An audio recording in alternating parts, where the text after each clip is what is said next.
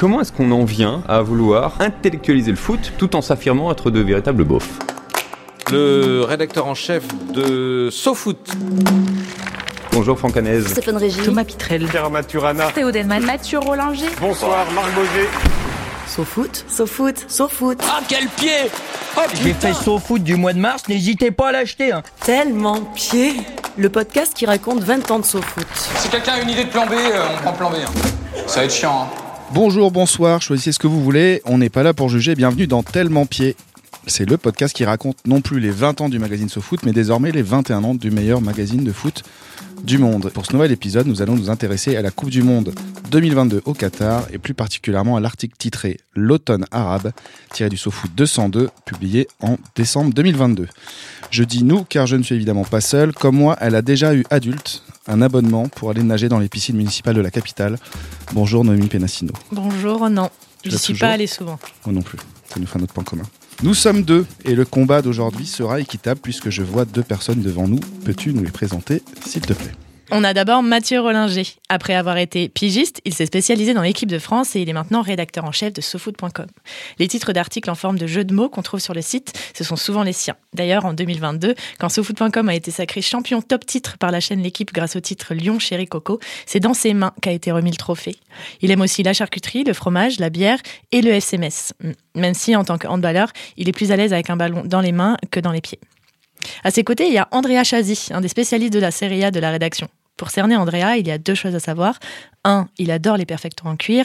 Et 2. Il a tissé une amitié avec Éric Dimeco uniquement basée sur la pratique de la basse. Pour SoFoot, il a interviewé Paolo Maldini, Franco Baresi, Fabio Cannavaro et Marcello Lippi. Mais une de ses plus grandes fiertés, c'est ce jour en conférence de presse où il a posé une question à Luis Enrique sur l'utilisation de Vitinha dans un triangle offensif. Et Luis Enrique lui a dit que c'était une très bonne question. Bonjour Andrea.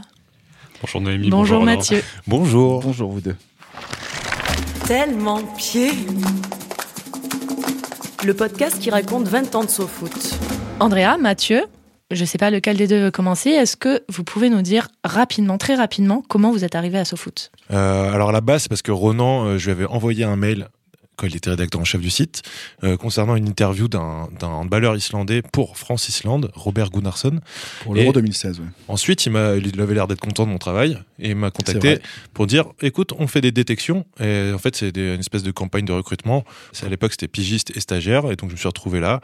J'ai fait mon petit QCM et j'ai eu une bonne note, je pense. Et voilà, l'aventure a commencé comme ça. Alors moi, c'est beaucoup moins rock'n'roll que Mathieu. J'ai connu Maxime Marchand dans le cadre scolaire. C'est-à-dire que Maxime Marchand donnait des cours dans l'école par laquelle je suis passé. C'est un professeur, Maxime Marchand. Voilà, il y a eu un professeur, Maxime Marchand. Et un jour, il m'a dit aussi, on recherche des stagiaires. Donc un jour, je me suis pointé. Le rédacteur en chef du site, qui est Mathieu Pécot, qui devait me recevoir, était en retard. Il arrivait 2 heures après mon arrivée. Et moi, je n'avais pas d'ordinateur, donc j'avais fait 1h30 de train pour venir jusqu'à la rédac et je suis reparti du coup au bout de 10 minutes pour travailler de chez moi. Voilà. Eh bien, ça promet. Ça promet. André et Mathieu, comme un échauffement très rapide, l'un des deux, ou peut-être les deux en même temps, mais c'est une très très grande gymnastique à maîtriser. Il va falloir que vous nous pitchiez cet article L'automne arabe en 20 secondes. On peut faire 10 secondes. Allez. Si vous voulez, on n'est pas sur la chaîne L'Équipe, on ne fait pas des super duels, mais on peut le faire, pas de problème. Top. C'est parti. Alors, nous étions en reportage lors de la Coupe du monde au Qatar et suite à nos divers jours que nous avons passés ensemble dans la ville, on s'est posé une question. Et cette question, c'est mais pourquoi toutes ces personnes qui viennent d'Algérie, du Maroc, de Tunisie, du Qatar, d'Arabie Saoudite, sont-elles fières d'être là et de représenter leur pays, mais plus largement que ça, un peuple arabe? 25 secondes à 2, c'est très bien, c'est très correct. Bravo. Ouais. Passage de témoin.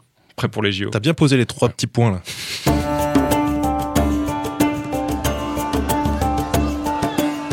Les rues débordent d'hommes rouges.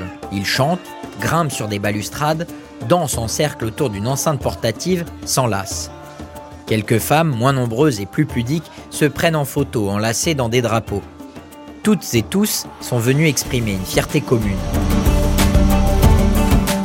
Au bout de cette première soirée d'Oannès de décembre, le Maroc, vainqueur du Canada, vient de se qualifier pour les 8e de finale du mondial pour la première fois depuis 1986. Et tout le souk Wakif, carrefour des différents supporters venus au Qatar, doit en profiter.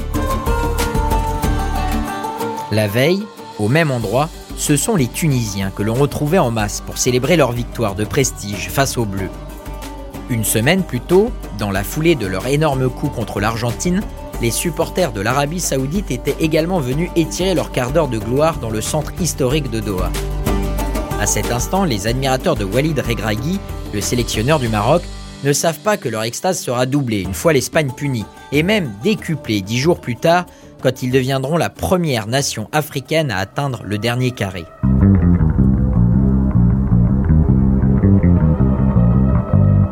Le moment est au plaisir partagé. Même s'il restait en retrait, Hassan est porté par ce vent d'enthousiasme. Il est apatride et n'a pourtant aucune victoire à célébrer. Fils d'immigrés palestiniens, il est né ici, à Doha. Mais les autorités de son pays d'origine, reconnues par la FIFA mais pas par l'ONU, ne délivrent des passeports qu'aux résidents des territoires administrés. Sans compter que les conditions drastiques de naturalisation lui rendent la citoyenneté qatarienne impossible. À 34 ans, le reste de la planète lui est donc inaccessible. Il a pour seul terrain de jeu ses 11 571 km² de sable, de verre et de béton. Alors, quand c'est le monde qui vient à lui, il ne peut contenir sa joie. C'est une chance folle. Certes, le Qatar a été rapidement éliminé, certes, la Palestine ne participera sans doute jamais à un tel événement, mais je peux quand même me retrouver au milieu de cette fête, s'exclame-t-il en pointant du doigt les différentes processions de supporters extatiques. Tellement Pied, SoFoot. Le Qatar et la Palestine à l'automne 2022, le Qatar et la Palestine à l'automne 2023, on se rend compte qu'il se passe beaucoup de choses différentes en un an. Mais ce n'est pas tant le sujet ici, vous venez à l'instant d'écouter un extrait de cet article, l'automne arabe. Noémie, à toi l'honneur d'entamer la discussion avec nos deux invités. Est-ce que c'est la première fois que vous étiez envoyé sur une grosse compétition comme ça internationale, une Coupe du monde ? C'était la première fois que je partais loin de chez moi, de mes proches, de mes amis, de mes collègues. Enfin, pas de tous mes collègues, vu que vous étiez là. Mais c'était la première fois que, voilà, pendant une certaine durée, c'est-à-dire plus de 3-4 jours qui sont habituellement... Allez, une semaine qui sont habituellement les temps de départ quand on part en reportage pour le magazine ou parfois même pour le site par le passé. Là, c'était 2-3 semaines, voire un mois pour Mathieu et Maxime Brigand qui étaient avec nous là-bas. Et forcément, bah... Il y a une possibilité de s'immerger dans le cadre, de s'imprégner de tout ça et surtout d'un événement pareil où, en fait, même si pour le Qatar, c'était un cadre un peu particulier, on a l'occasion de rencontrer un nombre de personnes différents qui est assez fou, en fait, pendant une Coupe du Monde. On peut aussi bien boire une bière avec un Saoudien sur le toit d'un hôtel comme faire la fête avec des Argentins ou rigoler avec des Camerounais dans la même journée. Et ça, je pense qu'il y a très peu d'événements dans le monde, en fait, qui te permettent de faire ça. J'ai noté une petite crainte de partir aussi longtemps loin de tes proches et de chez toi. Ça te faisait vraiment un petit peu peur? Non, ça me faisait pas peur. J'étais plutôt excité de partir, mais c'était vraiment une nouveauté. Donc, il y a toujours une forme d'appréhension au début, surtout après des questions qui sont un peu propres à chacun, mais du style, est-ce que... je vais rendre la confiance qu'on m'a accordée, est-ce que je vais réussir à faire le boulot, est-ce que je vais réussir à, pendant 3 semaines, être performant comme on peut l'être pendant 1 ou 2 jours habituellement. Donc voilà des questions un peu comme ça auxquelles tu réponds en fait sur place, quoi. Est-ce qu'il faut prendre aussi autant de sous-vêtements qu'il y a de jours en compétition parce que la laverie c'est cher. Ouais. Voilà, c'est combien la laverie? Je sais plus, mais moi je m'étais fait avoir justement à ma première compétition, j'avais fait l'Euro 2020 qui s'est passé en 2021 à cause du Covid. Et j'avais mis mes affaires à la laverie de l'hôtel, ça m'est revenu très cher, autour de 80 €, je pense, pour 4 slips et 2-3 t-shirts, on va dire.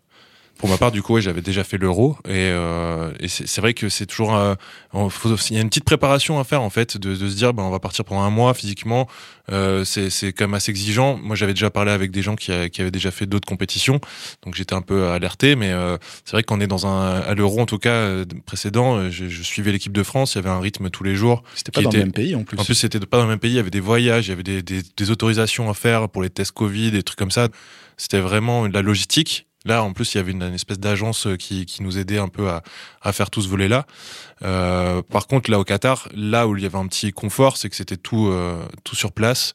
Et une fois qu'on a posé nos affaires dans une chambre d'hôtel, elles bougeaient pas pendant un mois, quoi. Avant le mondial, il y a eu beaucoup de débats entre les gens qui estimaient, surtout des Européens, qui disaient qu'il fallait le boycotter et les autres.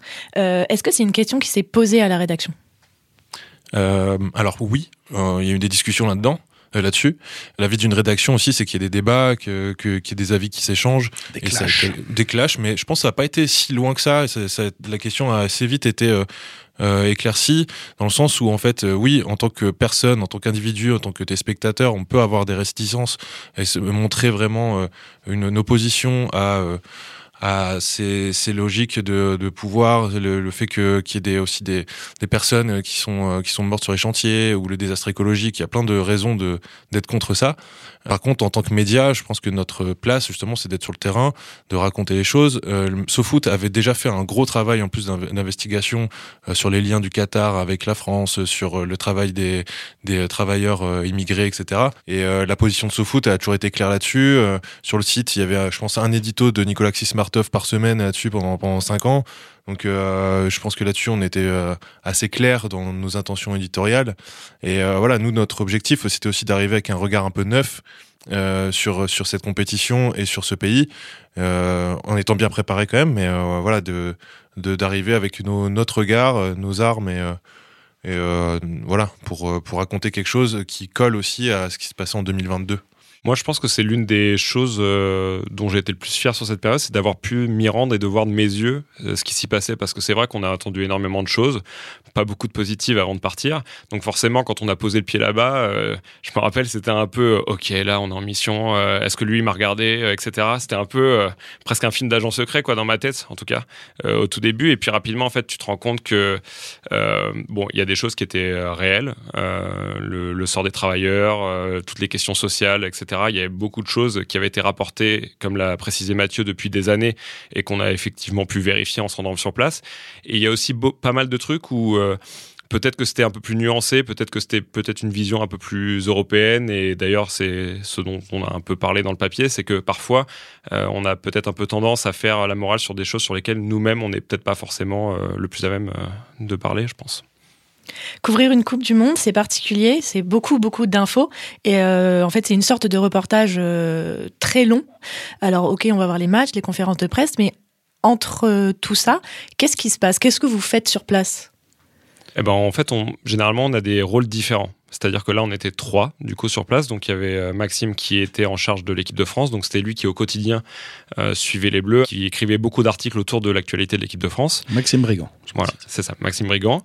Et nous, avec Mathieu, on avait des rôles un peu plus volants. C'est-à-dire qu'on avait un peu plus de liberté. On n'était pas rattaché à une forme de calendrier. C'était un peu à nous, justement, d'aller fouiller à droite, à gauche, de trouver des idées, de rencontrer des gens. Parce que c'était ça la plus grosse difficulté de cet événement, c'est que tous les journalistes du monde était au même endroit, sur à peu près, je ne sais pas combien de kilomètres de carrés. L'équivalent de l'île de France, quoi, voilà. Le Qatar. Donc, pour trouver des idées différentes et novatrices, il fallait pas mal se creuser la tête parfois. Donc, on a pas mal bougé, on a visité des choses. Parfois, on est allé dans des endroits qui n'ont servi à rien. Parfois, au contraire, on a eu des bonnes surprises. Il y a plein de sujets qui transitent, soit que nous, on les voit en étant sur place, soit parce que la rédaction à Paris nous dit « Ah, il y aurait peut-être un truc à faire sur les faux supporters, par exemple. » On se rend compte que c'était un micro, un épiphénomène, on leur dit non, ça c'est un sujet, on peut le traiter mais on va le faire autrement. On avait fait un autre article sur l'espèce de COP qui avait été montée un peu de toutes pièces par le Qatar avec plein de gens, des ressortissants égyptiens, libanais, etc. qui était devenu le COP de la sélection qatari. Donc ça c'est plein de jeux de petites pièces de puzzle qu'on récupère au final, et ce reportage d'un mois, en fait, si vous le lisez, il est vraiment composé de plein de gens qu'on a croisés ici et là, et c'est un peu d'ailleurs comme ça qu'est né le reportage. Le sujet qui peut être intéressant, c'est ces États-Unis d'Arabie, c'était un peu le nom de projet à la base, qui avant d'être titré l'automne arabe. Et voilà, en fait, c'est tu vas vraiment creuser quelque part, ça va te servir à rien, mais en fait, peut-être que ça va te servir quelques jours plus tard, au moment de repenser à cet article-là. Et c'est vous qui avez proposé cet angle-là, où on vous l'a dit depuis Paris, ou alors c'est vraiment quelque chose qu'on sent quand on est là-bas ? J'ai relu les mails que j'avais échangés avec Marc Hervé et Javier Prieto Santos, qui étaient rédacteurs en chef à ce moment-là. Et effectivement, au début, c'était une discussion, ce qui tournait autour de l'Iran, mais il y avait cette volonté aussi de faire quelque chose un peu transversal pour parler de la Tunisie qui faisait un beau parcours, l'Arabie Saoudite qui faisait un beau parcours, le Maroc qui faisait une de ses plus belles campagnes du mondial, et mais aussi de tous ces gens qui étaient sur place. Alors franchement, en termes d'ambiance, le Qatar, c'était pas génial. Par contre, ceux qui mettaient de l'ambiance, à part les Argentins qui étaient venus en nombre, c'était vraiment ces peuples qui venaient du Maghreb ou de la péninsule arabique. C'est une thématique qui est sortie d'elle-même parce qu'en fait, tous les soirs, quand on allait dans le souk ouakif, quand on discutait sur le toit de notre hôtel avec des ressortissants saoudiens ou d'autres pays du Golfe, ou même quand on se baladait, c'était quelque chose qui revenait tout le temps, surtout qu'il y avait en plus en toile de fond ce truc de mondial arabe, premier mondial des pays arabes. Il y a eu aussi un peu de temps libre. J'ai entendu parler d'une piscine sur le toit de votre hôtel et de bières un peu chères.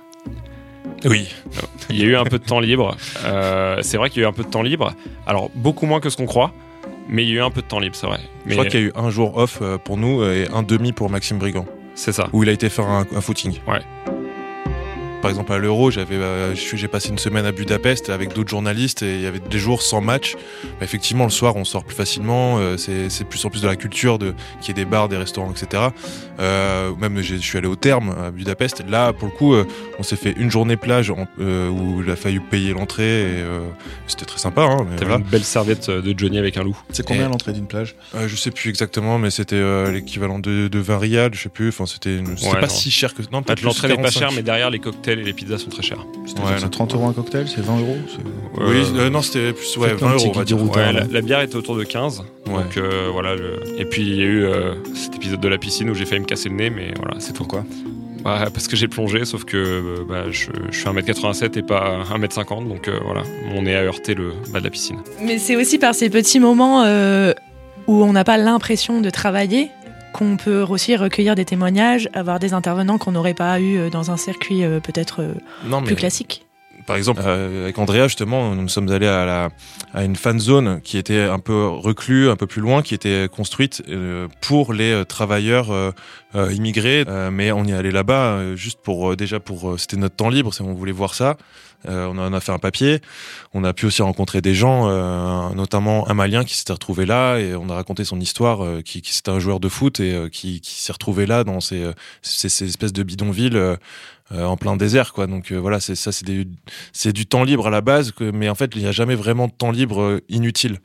Le premier soir quand on arrive, on a rencontré un vieux Iranien qui avait des pins partout sur sa veste, etc. C'était notre première rencontre, on a fait un papier sur lui, alors que c'était un Iranien qui avait fait toutes les coupes du monde depuis 20 ans.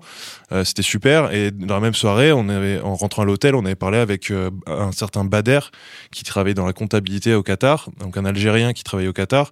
D'ailleurs, il se retrouve dans le papier.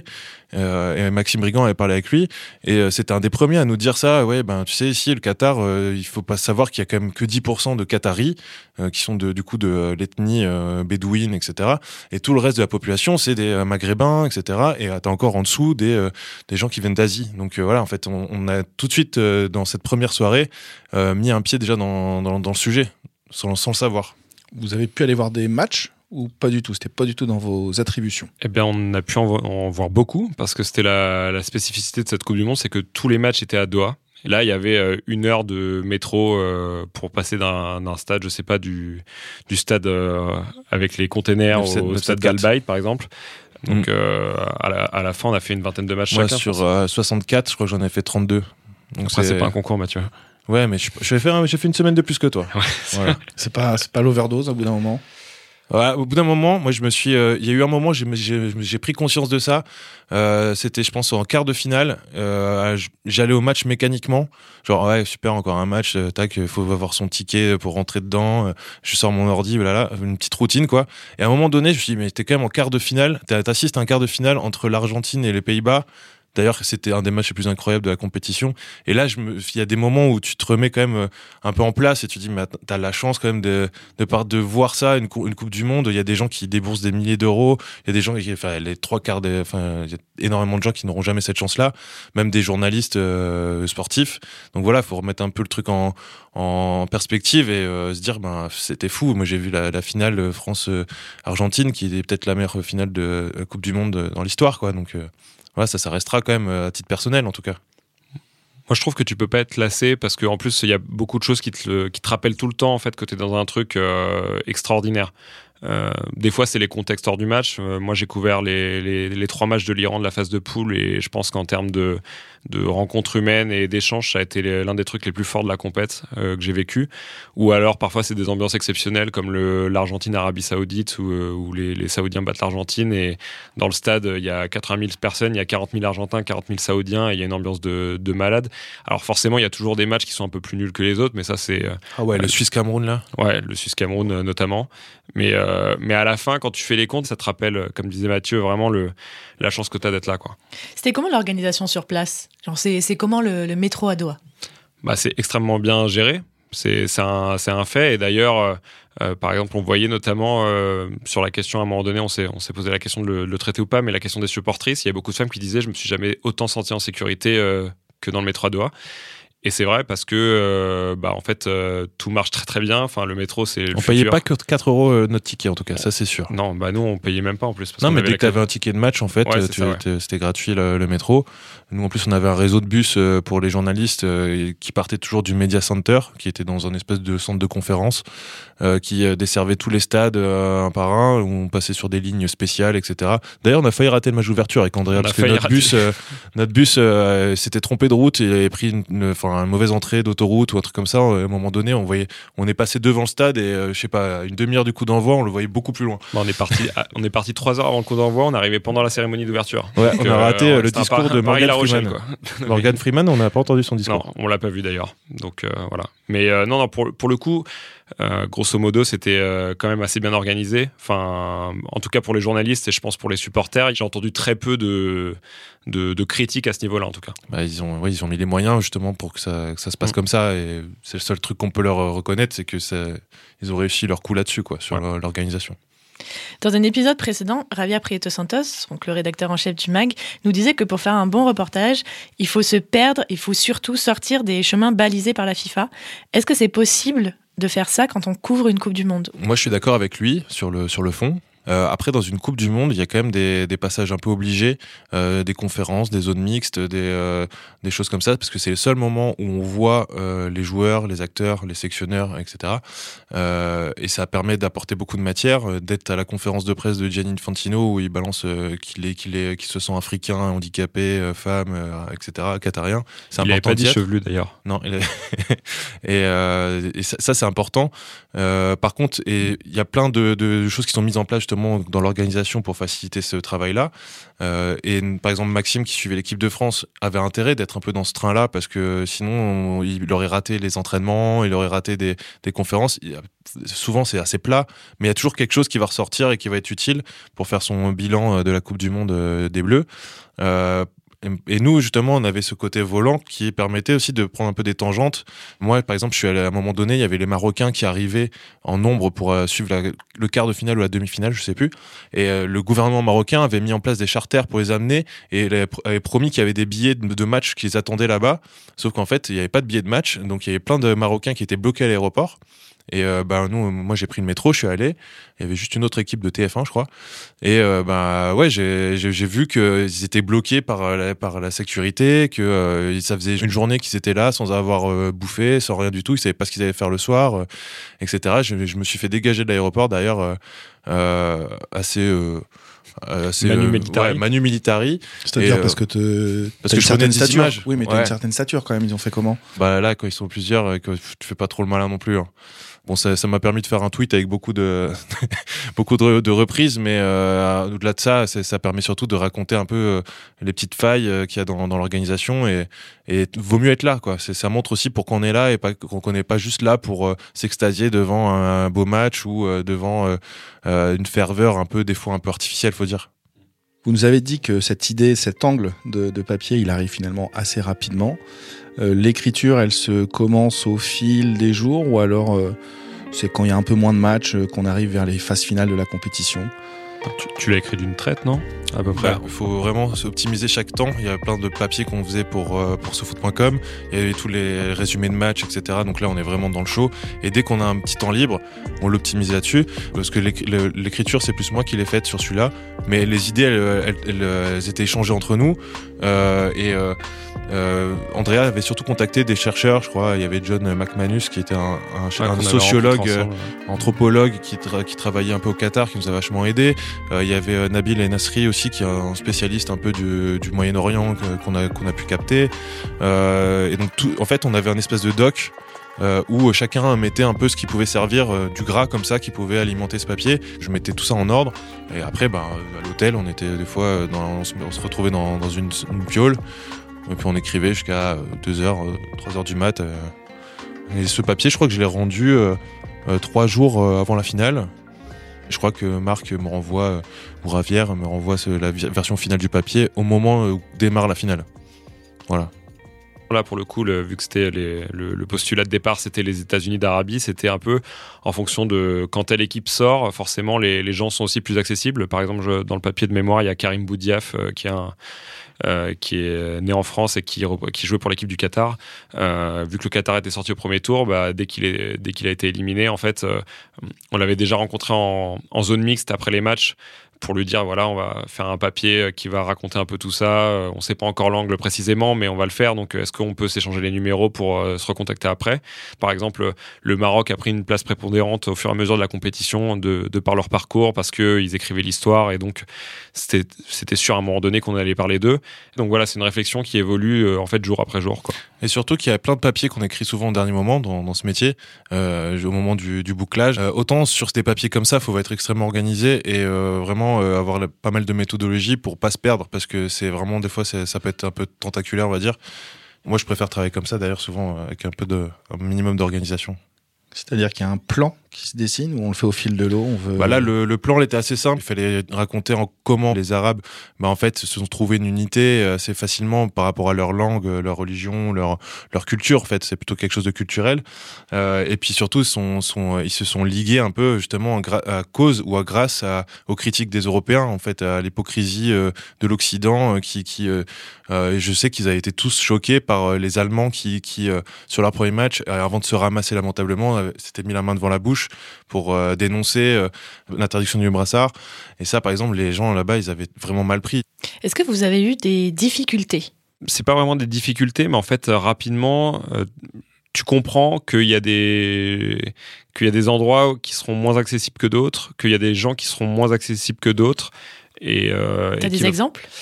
Un exemple basique, c'est dans le même numéro du coup que ce papier-là, il y a un portrait du Dr Cool, donc qui était l'homme qui a installé la climatisation dans les stades, sur lequel j'ai travaillé. Abdul Ghani de son nom. C'est ça. Et en fait, pour pouvoir discuter avec lui, j'ai dû faire à peu près 4 ou 5 demandes auprès d'une attachée de presse personnelle qu'il avait, qui ne m'a évidemment jamais redirigé vers les bonnes personnes. Et donc, le seul moyen pour moi d'avoir de la matière sur cet article-là, ça a été d'aller aux 2 conférences qu'il a données et de lui poser des questions au milieu de tout le monde pour avoir de la matière. C'est assez révélateur de comment le Qatar a caché ses problèmes pendant toute la compétition.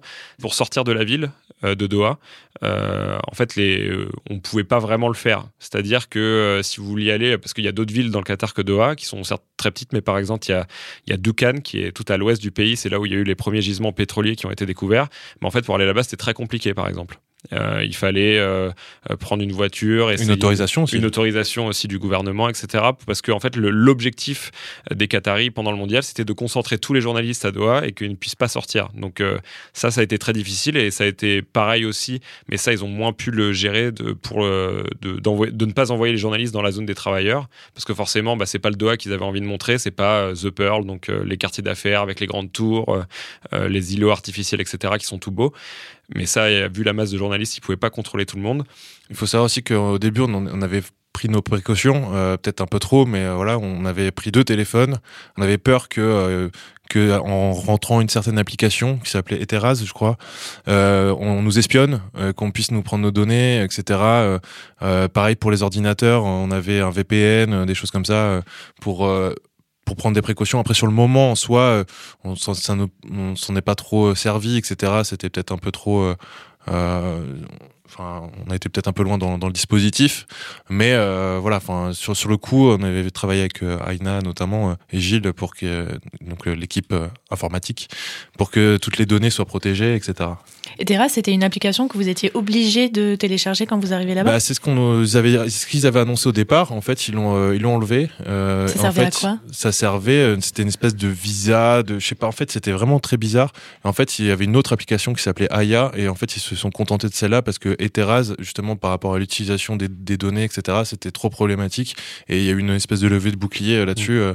Je crois que c'était un site norvégien qui avait publié une enquête comme quoi, en fait, ça collectait toutes tes données, que ça donnait beaucoup trop d'informations par rapport au cas de l'ego qui existait en Union européenne, et notamment. Pour revenir à cet article, l'automne arabe, dans quel écueil vous avez fait très attention de ne pas tomber ? Alors là, il fallait vraiment justement éviter d'avoir la vision qu'on aurait pu avoir à Paris. C'est-à-dire, ouais, bah, il faut parler de l'alcool, il faut parler du problème de l'homosexualité, etc. Il fallait pas non plus avoir un truc mielleux et gentil autour de ces valeurs là. Mais voilà, il fallait un peu sortir du sentier battu et de l'article déjà préécrit, quoi. Donc, et c'est en donnant la parole en fait aux gens que l'article se construit et que les arguments ils sont mis dans leur bouche et pas dans la nôtre. Et c'est toujours contrebalancé par soit une observation qu'on a faite, soit un autre spécialiste qui peut remettre en contexte. Donc des fois c'est des Européens aussi des fois, mais ça remet toujours en contexte. Et je pense qu'il y a des phrases vraiment très équilibrées, quoi. Voilà, c'est ça qui est important, c'est de donner la parole à la fois à tout le monde et en fait d'en tirer quelque chose de plus proche de la vérité, en tout cas de ce que les gens pensent réellement à ce moment-là, quoi. C'était un peu un jeu d'équilibriste dans le sens où il y avait d'un côté, comme l'a dit Mathieu, ce truc très européen de pointer tout ce qui n'allait pas, parfois à l'extrême et parfois sur des choses qui étaient fausses. Et d'un autre côté, ne pas se laisser embaumer par toutes les belles senteurs du Qatar avec « Regardez, c'est magique, c'est magnifique, tout est propre, le métro marche bien, on a des belles tours, on a plein de restos à l'européenne, on a des super menus au McDo ». Enfin, voilà, quoi. Et justement, c'est ça qui est, moi, je trouve bien dans ce papier, c'est qu'en fait, la quasi-totalité des intervenants sont des personnes qu'on n'avait pas l'habitude d'entendre en fait sur ces thématiques-là, en fait, qui exprimaient un ressenti qu'on n'entendait pas trop en France sur parfois même des perceptions, une forme de rancœur parfois aussi sur des critiques qui étaient faites, un peu du style, bah, en fait vous comprenez pas nos valeurs, la façon dont on vit, etc. Et moi, c'est ça que j'ai trouvé bien, c'est justement d'avoir cet autre point de vue qu'on n'avait pas suffisamment en Occident. D'ailleurs, quand tu parles à ces lambdas, c'est ça qui te permet de sortir du discours officiel. Quand tu parles aux gens qui sont dans la rue, qui viennent des supporters, des travailleurs, ce que tu veux, tu vas avoir un discours qui est moins bien rodé, mais qui est vachement plus réel. Par exemple, c'était Ziad, je crois, qui était un Saoudien qui était dans notre hôtel. Justement, c'est un peu dans la fin du papier où il nous raconte que, ben oui, d'accord, ok, c'est un peu un mensonge cette unité des Arabes. Enfin, sur le papier, c'est vrai, pendant un mois, ça allait vrai, mais dans les faits, lui, il sent absolument aucun point commun avec un Marocain, parce que pour lui, c'est un Marocain, c'est un Africain. Maghreb, ça veut dire l'Occident, en fait, en arabe. Donc pour eux, c'est les Arabes de la péninsule. Bah, c'est eux les vrais Arabes, on va dire. Donc c'est un côté vachement un peu eugéniste, on va dire, mais et donc c'est ça donne un vrai discours, alors que si c'était un politicien qatarien, un sous-fifre de l'émir, il nous aurait pas dit ça du tout comme ça, quoi. Les gens parlaient facilement. Ouais, je pense que les journalistes étaient partout, ils ont parlé à plein de monde. J'ai pas senti de défiance particulière envers les journalistes, et en fait les gens savent quand ils sont à une Coupe du Monde qu'ils sont en fait qu'ils sont sous les caméras, sous les micros, donc ça fait partie du jeu. Tu pouvais te poser dans un café pour prendre un thé ou quoi que ce soit, les gens en fait ils t'invitaient à s'asseoir en face d'eux, ils discutaient, ils racontaient leur vie. Après des fois quand tu poussais un peu la question un peu trop loin, ils disaient ça, je préfère pas parler, tu vois, mais ça, voilà, ça arrive aussi en France, ça. Ceux qui avaient le plus de mal à parler, c'était les travailleurs. Et la plupart des travailleurs, ils viennent de pays d'Asie du Sud-Est. Et forcément, en fait, pour eux, de parler, de critiquer... Alors, tous ne critiquaient pas, d'ailleurs, parce que certains disaient, bah, en fait, c'est pire chez nous. Et c'est pour ça qu'on est là, on n'a pas le choix, et que c'est l'un des pays proches où qui génère le plus de ressources. Pour eux, c'était compliqué de parler, quand même, parce qu'ils avaient des enjeux qui dépassaient largement le cadre de la fête et du football, et qu'ils sont en mission, en fait, permanente pour nourrir leur famille, etc. Donc, eux, ils fuyaient un peu plus, quand même, le contact, quoi. Tellement Pied, SoFoot. Est-ce que vous avez continué à vous tenir au courant après votre retour de ce qui se passait à Doha ? Est-ce que vous êtes au courant de ce que sont devenus les gens à qui vous avez parlé, les travailleurs en général, les stades, etc. Moi, en termes humains, j'ai pas gardé foncièrement de contact avec les gens que j'ai rencontrés là-bas. J'ai lu un peu, je me tiens quand même un peu au courant, parce qu'en plus ça fait partie de notre job de voir un peu comment ça évolue, mais si on suit forcément toujours un peu ce qui se passe là-bas, parce que au-delà même du fait que ce soit un sujet qui soit passionnant en tout point de vue, ça a été aussi un peu à un moment donné une tranche de notre vie, donc forcément il y a un côté un peu... on aura toujours un peu une proximité, je pense, avec ce pays-là, quoi. Ouais, après, d'un autre côté, dans nos métiers, ça fonctionne vachement par cycle, et une fois qu'on a refermé le cycle Coupe du monde au Qatar, on est presque déjà ouvert celui de l'Euro en Allemagne.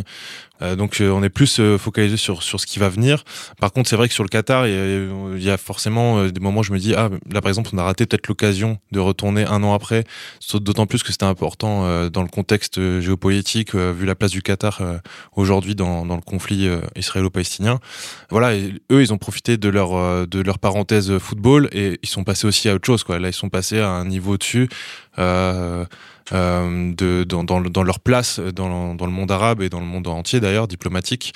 Et après, pour ce qui est des contacts, oui, moi le seul contact que j'ai gardé, c'est avec Amadou Fofana, donc le Malien dont je parlais tout à l'heure, pour savoir s'il s'en était sorti, etc. Donc de temps en temps, lui, il m'envoie un message. J'avais essayé de me renseigner pour qu'on lui prenne une place d'avion, mais c'était trop compliqué. Voilà, après, c'est de l'humain, quoi. C'est vraiment savoir si cette personne-là, avec qui on a passé 2 heures, et en plus dont l'histoire nous a touchés, si elle s'en est sortie. Et Amadou, il va comment ? Amadou, il est rentré au Mali, et il va plutôt bien. En fait, il avait peur de rentrer au Mali parce qu'il y avait cette honte de partir du pays pour faire carrière dans le foot, mais en fait, de ne pas réussir. C'est malheureusement ce qui arrive avec plein de personnes, notamment en Afrique. Et il a quand même réussi, je pense, à mettre c'est pas un ego, hein, mais voilà, c'est cet orgueil de côté pour repartir sur des bases un peu plus saines, et parce que là, il s'était fait avoir par un agent, en fait, complètement véreux, qui lui avait promis la Turquie, mais en fait, il y avait une escale au Qatar, etc. Et il s'est retrouvé bloqué dans un camp de travailleurs avec des Ghanéens qui lui ont sauvé la mise, parce que le gamin, il avait 18 ans, je crois qu'il savait à peine se faire à bouffer, il avait essayé d'aller sur un chantier, mais porter des blocs de béton, etc., sous 40 degrés, lui, il était pas... Son corps, il était fait pour taper dans un ballon, hein, voilà, donc... C'est quoi votre meilleur souvenir avec le recul? Qu'est-ce que vous regardez de ce reportage? C'est dur de garder une image en particulier, mais tous les 3 soirs à peu près, j'allais dans le souk, et voilà, il y avait cette énergie qui était assez cool, en fait, et de sentir un peu au centre du monde à ce moment-là, quoi. Et c'était ça qui était beau, de voir les mecs chanter, qui faisaient vraiment la fête d'une autre manière qu'en fait les Européens le feraient. Tu vois, si tu fais l'Euro en Angleterre 2 ans avant, la finale, là c'est un autre délire. C'est des gens qui se mettent tout nus et qui glissent sur le ventre avec de la bière, quoi. Mais là, c'était une autre forme de célébration, et je sais pas, tu te prends au jeu, en fait. Je vais pas dire que j'ai commencé à danser avec eux, mais voilà, tu participes à ça, tu parles aux gens, et voilà, c'est des vrais échanges sincères, quoi. Moi, personnellement, j'ai vraiment découvert la passion de certains peuples, même pour le football, soit népalais, bangladais, etc., que j'avais totalement sous-estimé, parce que le soir d'un Espagne-Allemagne, c'est là que j'ai découvert notamment la passion pour l'Allemagne d'un supporter en particulier qui avait le maillot de l'Allemagne, et qui avait d'ailleurs hurlé de joie, je crois que c'était Füllkrug qui avait marqué pour l'Allemagne. Et quand j'étais allé le voir à la fin du match pour lui demander en fait pourquoi il était fan de l'Allemagne, il m'a dit en fait c'est grâce à Hitler. Et je pense que c'est peut-être la conversation la plus folle que j'ai eue de tous ces jours, je crois. Et je lui ai demandé 3 fois de me répéter quand même, et de me taper sur Google Traduction, parce que j'ai pas envie non plus de lui faire dire n'importe quoi. Il m'a dit oui Hitler et tout, et là il a mis Google Images en me montrant des photos. Là j'étais sûr, là, donc, mais voilà. Mais du coup, ouais, c'est un peu ces moments-là qui resteront. Donc toi, c'est le réveil du nazisme qui t'a le plus marqué. J'ai peut-être assisté au réveil du nazisme, malheureusement.